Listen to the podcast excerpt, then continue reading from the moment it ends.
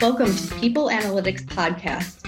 I'm your host, Lindsay Patton, and today with me I have Wawa's Diversity, Equity, and Inclusion Strategist, Kaela Blanks. Welcome, Kaela. Hi, Lindsay. Thanks so much for having me today. I'm super excited to be here.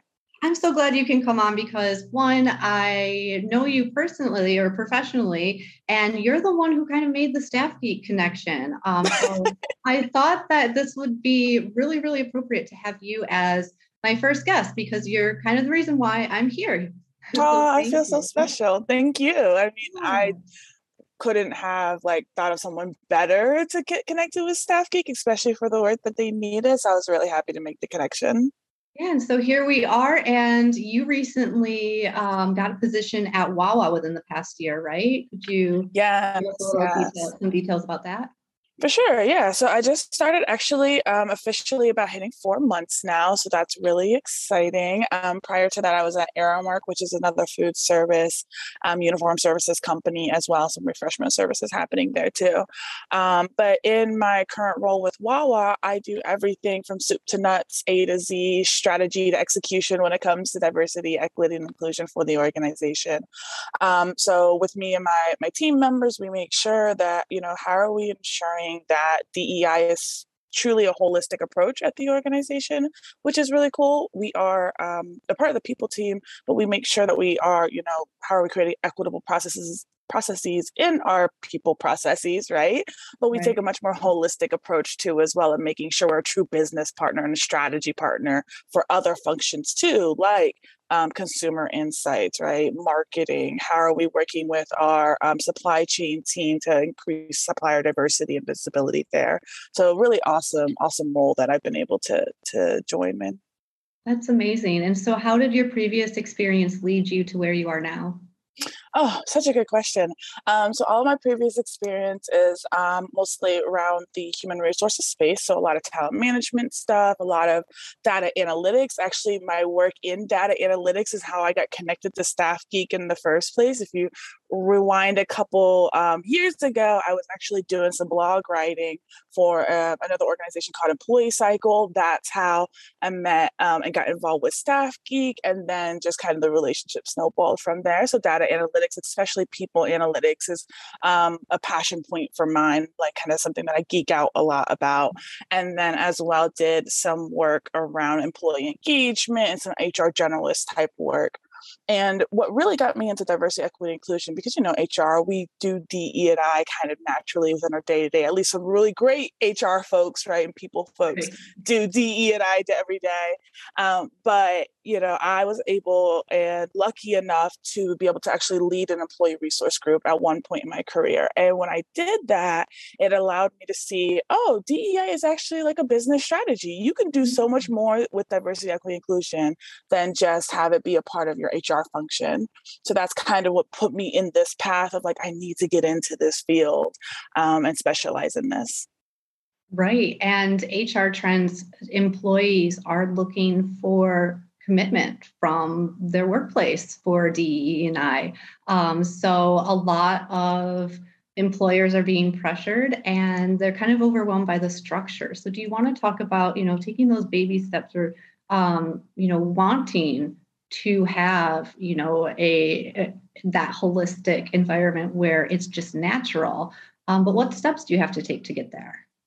Yeah, you know, a lot of the um, the first step I always say is that you need to kind of take a step back and look at yourself. Right, self awareness is critical, um, and that is not just as like you as a leader or or your organization, but literally like think about your organization as a living entity, and your organization needs to be self aware. Right, it needs to step back and say, where are we? You know, where are our numbers? What does our demographics look like? What is going to make sense? What's our business model?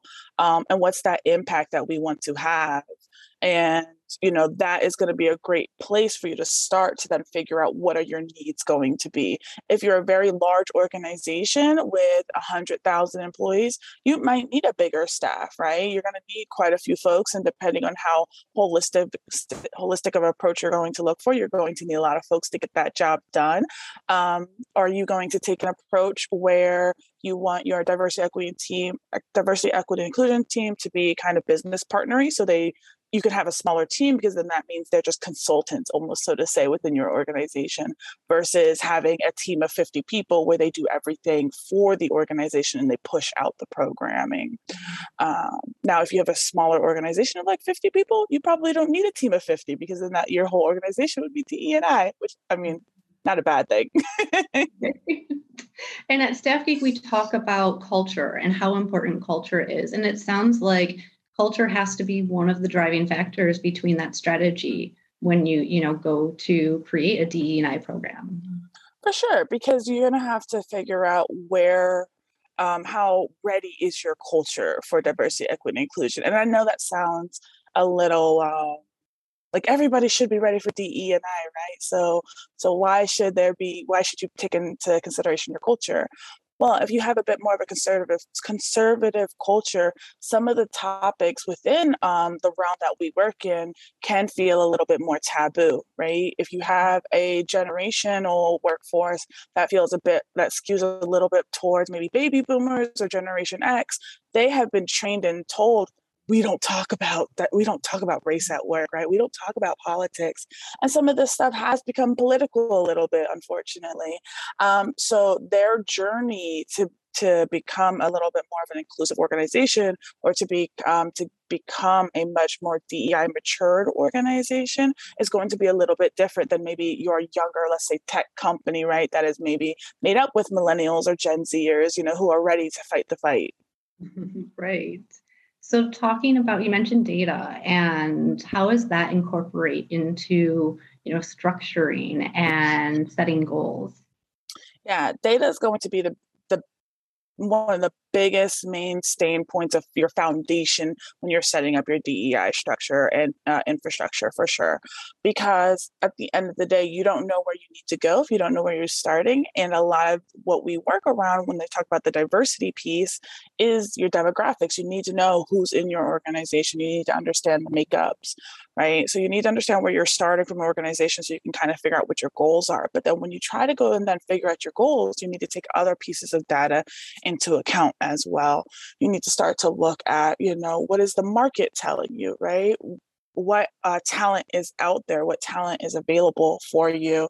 Um, how are you from an industry perspective right? We know some industries are a bit more diverse or they might be overrepresented in people of color or they might be overrepresented in women right? So if your goal is to have let's say 50% women in a let's say medical industry you're going to easily hit that goal because we know especially in nursing um, and some of these areas it can be very over, overrepresented in women, but maybe your goal is to increase women representation in like higher levels of leadership and in like doctors, because we know that sometimes in the uh, doctor area, uh, they may not be so much represented.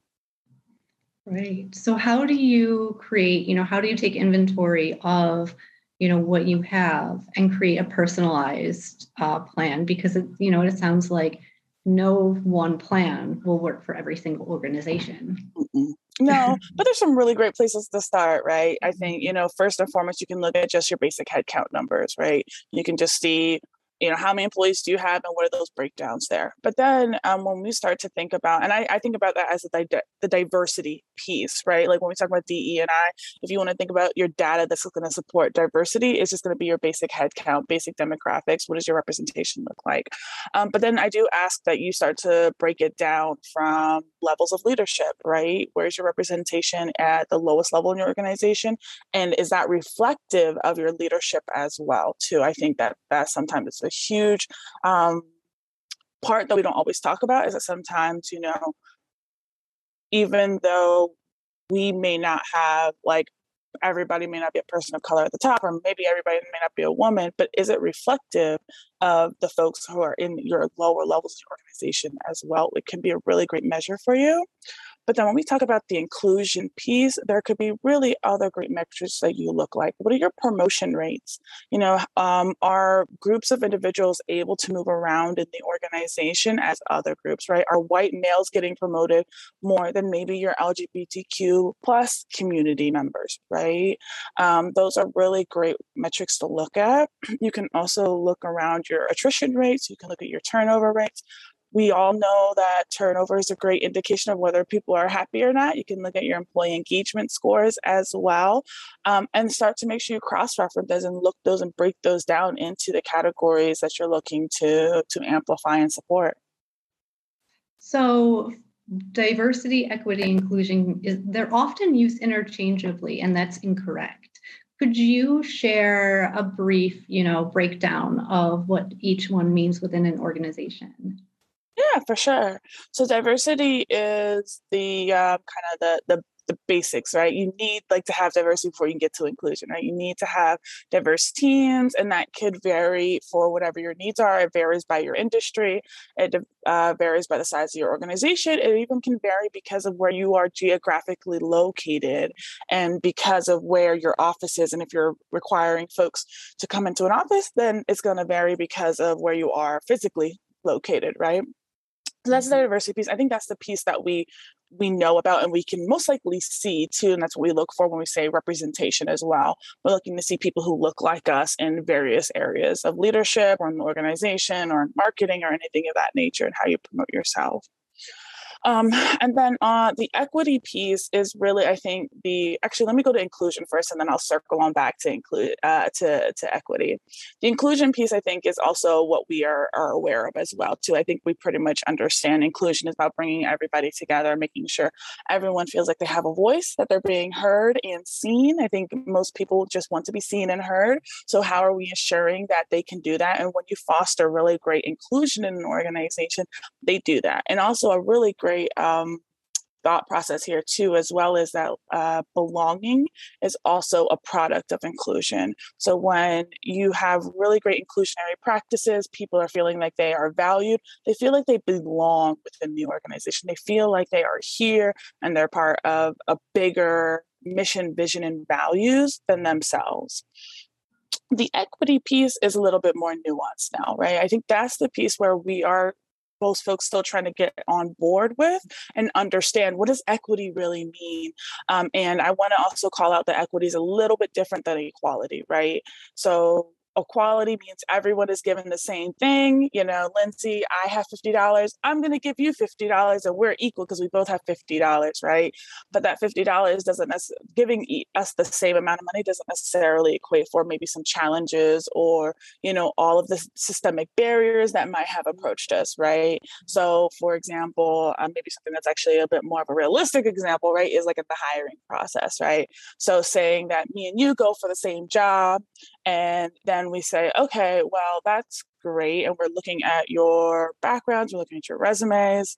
Um, but then what might be a differentiating factor, for example, is our mm-hmm. college experience, right? Let's say you went to Princeton and I went to an HBCU if we talk about some biases that might happen, right? You know, we might look at that and say, oh, well, Princeton, that's such a great school. That's an Ivy League. Lindsay should be at the top of the pile for because she went and got her um, degree from Princeton versus this HBCU on the side. Um, creating an equitable practice and, and having those conversations to mitigate the bias out of that basically sits, helps folks to sit back and helps hiring managers to think about, like, well, why? Are you putting that Princeton school on a mm-hmm. pedestal, right? Um, necessarily, maybe she didn't get into Princeton because she had better grades than Kaela. Maybe her, maybe Kaela's GPA is just as good as Lindsay's, um, but because of the systemic um, barriers that might have oppressed that might have put us back means that I may not have had that opportunity, right? Mm-hmm. So when we talk about equitable practices within the organization, we're just trying to understand how can we level the playing field and give people the leg up they may need to be then on that even playing field. There's some really great memes out there these days. I don't know if you've seen it before, but the one with the look the kids over the fence trying to see the baseball game and to accommodate for their height, they're given different sizes of boxes, right, to meet those needs needs to help them all see. But then there's also this argument of just removing the fence altogether and removing those barriers altogether. And then we don't need to have to create equitable practices, but that's a whole other conversation. right. and you brought up another topic of bias in hiring. I mean, how often do we hear that um, uh, you know, your the resume studies between uh, you know they they create resumes with typically white names they create resumes with typically black names and there's huge biases um, you know how many studies have we we done about that um, but that's just kind of tip of the iceberg happening. There's Brilliant. so much more that's contributing. Um, mm-hmm. Could you go in uh, about bias in hiring and what are some easy ways that we can do to eliminate that? Yeah, there are some really great ways. A lot of systems will actually help you do that now. Some really um, great ATS, so applicant tracking systems, of course, can help you mitigate those biases. Um, creating standard interview questions, right? uh, can help you as well, and and especially ones that are based in science a little bit more, right? That are mm-hmm. a little bit more focused on the true needs and responsibilities or requirements of the roles, so that you can then compare apples to apples, right? You know that the same questions are being asked throughout the interview process so that then they can be everybody can be be compared equally across the board, right? Which I know can feel a little bit unnatural for hiring managers to feel like they're a robot just spitting off questions, which I think that's where a little bit of training comes into play to help it feel still a little bit more conversational. Not everybody's supernatural um, at that, but I definitely um, argue that that could be a really great way to start to mitigate some bias, but also creating debrief moments, right? Don't, um, if you allow hiring, um, people who are in an interview panel and having a diverse interview panel too as well not like looking sometimes and saying oh hey I know all of these folks are important to be a part of this person's interview process, but do we have a mix up? Is everybody looking the same on the interview panel? Can we even make sure that they are um, different from various backgrounds, departments, races, genders, things of that nature can really vary. But then have the opportunity to have a debrief, right? And so that they can maybe sometimes hear from each other what they got out of it, because then that can call out some of their biases at times too, and also help them um, make sure you're hiring for the right person. Mm-hmm. There's a lot of internal bias and um, people hire who they can relate to, who they, you know, and with you know a lot of leadership it is white men so i think that that is so important to bring in outside perspective because it's not about who you get along with it's about who can do the job and you know who can help push the team forward Exactly, exactly. You know, and this conversation of culture fit too, right? How do we mm-hmm. hire for culture fit? And and that's always a big challenge for me because I say, you know, understanding the culture of the organization is super important and yes, you do want to ask questions uh, to your per- the person that you're interviewing or the candidate to let them know this is the culture that we have and this is the culture of the organization, and you want to make sure that that person's going to be comfortable to navigate the space. But you know, let's start to think about how can we make sure we're hiring for culture add, right? How can we make sure that this person is not going to just assimilate into the culture, right, and become another like I don't know if you're a Star Star Trek um, geek, but I am, and I always think of assimilate in the Borg, right? And, you know, how are we just coming another like peg of like a part of the system in the man, right? Um, but how can we avoid that? Because again, diver- the point of diversity is innovate. Not well, not the point, but like the biggest benefit and amazingness that comes from diversity, equity, inclusion is the innovation and the creativity and the mm-hmm. sharing of ideas and the open mindedness and how we can come together. So if you're just looking for people to assimilate into your culture, you're, you're doing it wrong. You're, you're missing yeah. out on it and, and you're really losing out on some amazing opportunities for your organization to grow and develop and be amazing. Yeah, because I mean, you talk about the the Princeton for uh, HBCU example. I mean, that as someone from an HBCU could be bringing so many different experiences and viewpoints that you would have never had. Um, you know, it's not necessarily about the uh, the GPA or the name. Um, yeah. You know, there are so many places and so many people that you can get experience uh, ideas that can again push your organization forward Right. And, you know, and think about when you diversify the networks that people come from, you're also opening up your business to new and varied business as well, right? Like, how many Mhm. times is it our employees or our folks within our circles that are bringing more and diverse different businesses to us and to our organizations, right? So, you know, as as you go and say like that could have been that HBCU market could be a whole area you've never tapped into because you've just never like thought to like connect with people in that area. But as you bring them into the organization, they're bringing an entire market that you may not have ever explored before. Yeah. Um, and for a moment, could you explain HBCU just in case Oh, people don't know the uh, the abbreviation? you're so right. I over here just I was on that. I was like, yeah, let's just roll with this. yeah. Um, so it's a historically black college um, and university, and it's actually a formal designation um, that has been around for quite a while now. Um, and then there also are other institutions that I also want to call out that we don't. So we I think HBCUs is the kind of uh, standard, right? That's the buzzword term, I think, are the buzzword schools that we know about. But there are also like um, Hispanic serving institutions, like HSIs, that are Mhm. also um, important to think about and consider within your talent pipelines. Basically, um, you want to look for non PWIs or predominantly white institutions, is sometimes the Mhm. terminology there too, as well, when you think about diversifying your, your talent pools.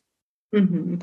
And so you talk about also um, in your career psychological safety too. Um, you know, it's not just about getting a diverse uh, team for the company pictures. You have to, you know, cultivate an environment where people feel safe. Um, so could you talk about that psychological safety aspect of it? Yeah, for sure. Psychological safety is is critical. I, I don't think we talk enough about it.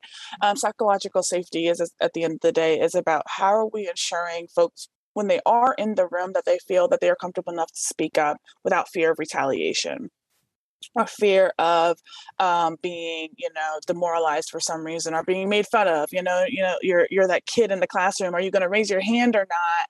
You know, and speak up about something. And people feeling confident and secure enough to speak up is the only way you're going to get that differing opinion where that innovation and that creativity can happen. So psychological psychological safety is critical um, and it's something that does come from your culture that can be your your organization's culture perpetuates psychological safety and your leadership teams perpetuate psychological safety. So you know when you're in a room how often look around and see how who are the people who are speaking up? If you have if you feel like everyone in that room is e- easily able to share their ideas you know say hey you know i think that this thought is um you know i thought that was a really cool business model or oh i was at a competitor the other day and i saw that they had tacos on the menu. We should have tacos right? Um that shows those are signs of psychological safety and everyone feeling that they can speak up and have an avenue and channel to do so that meets their needs can do so. But then what i will say a true indicator of, ind- of psychological safety is when people are pushing back. If you have some if you have a team mm-hmm. who's willing to challenge your ideas if you have a team that is willing to say you know what? I don't think that necessarily sounds appropriate or right you have a you have probably some strong psychological safety happening in your mm-hmm. organization That's great. And uh, one thing I I've been reading uh, as a result of the pandemic is, um, you know, a lot of people enjoying remote because it's free from micro microaggressions. Now, would acknowledging and being mindful of microaggressions within the workplace be part of those psychological safety efforts?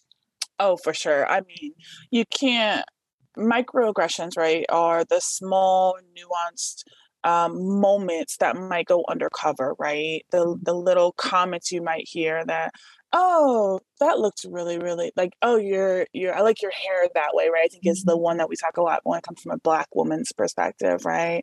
Or like or um saying saying little things like oh i didn't think you would be interested in that or wanted to be involved in that. Sometimes it can come off a little backhanded comments right? Things of that nature. So those moments where it alienates people or isolates people or makes them feel like they're not a part of the group or that they feel like they're not understood or seen then yes those those microaggressions culminate into and snowball and become further and further alienating for folks to feel much more not a part of the group. So for sure, those microaggressions can continue to cause um, and chip away at folks' psychological safety.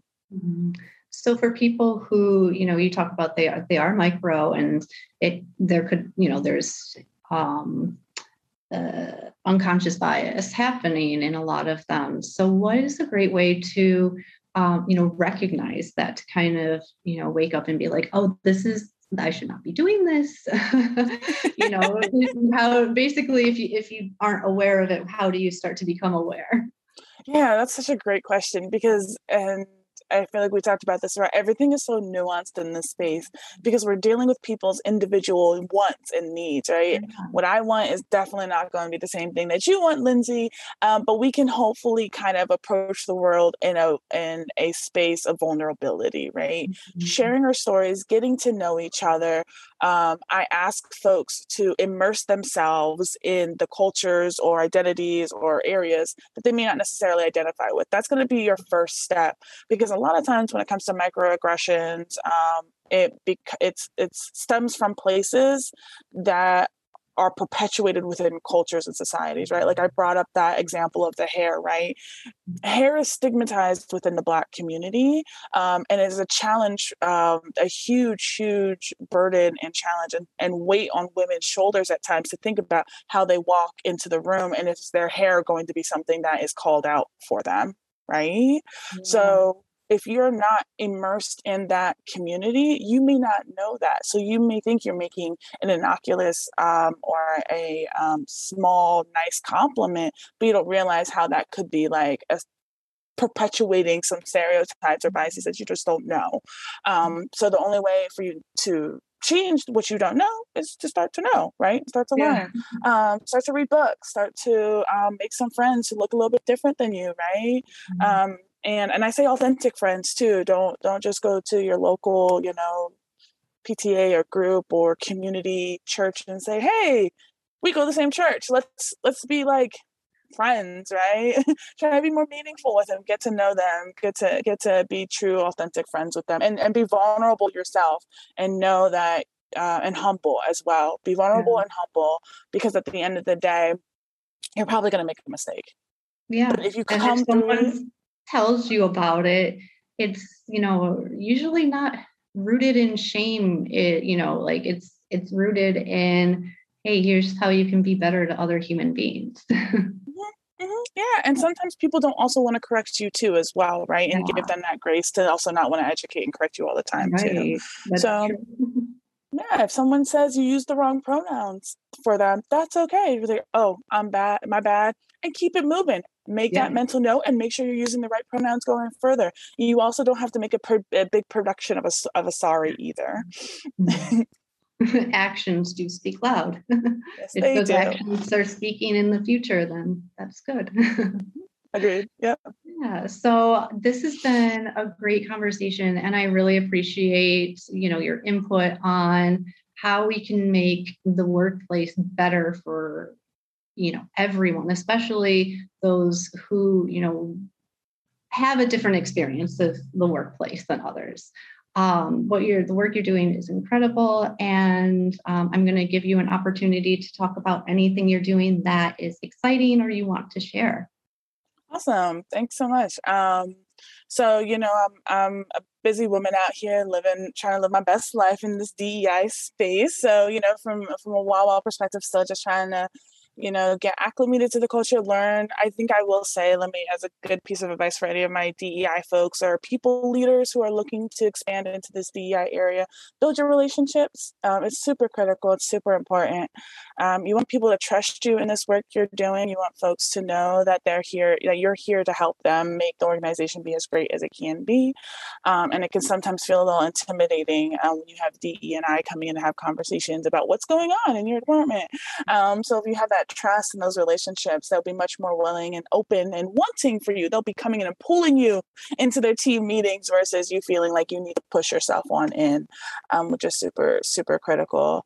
Um, some other fun things that I'm working on, you know, some of the work, other works I do, I do serve on a couple boards. So I always say get involved if you can outside into your communities as well and see if you can make a little bit of a difference, um, not just within your workplace, but but outside of that as well. I do have a question too, um, yeah. you know, related to region.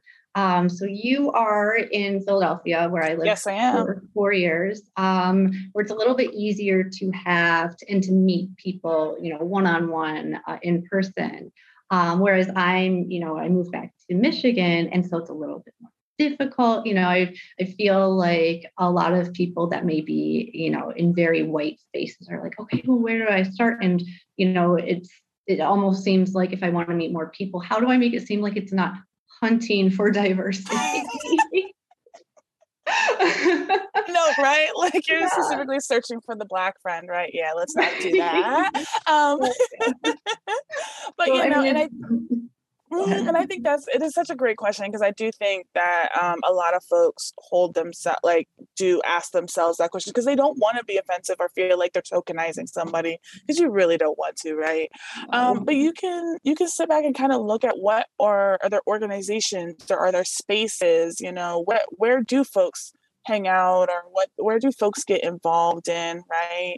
Um, and then sometimes when you're in a in a room or like let's say again i'm going to go back to this pta i'm not a i'm not a parent but for some reason parent teacher association meetings are in my head today and community school board type stuff but if you're at a PTA meeting, right, and there's that coffee mingling moment, right, instead of gravitating to someone who naturally looks like you in the room, go like try and walk over to someone who you've never seen before, someone who looks a little bit different than you, and just strike up a conversation because you just never know where that can lead. And if it doesn't lead into something long term, that's perfectly okay. But at least you said hi, and you can try it again the next time. Um, but definitely putting yourself in different circles, um, maybe even professional organizations that might look a little bit um, that might be along your interest area, but not necessarily something you do day to day, could definitely be a really great way as well to get more involved too. Yeah. And digital too has really helped as well. Um, you know, for people who are in those very white towns or locations that,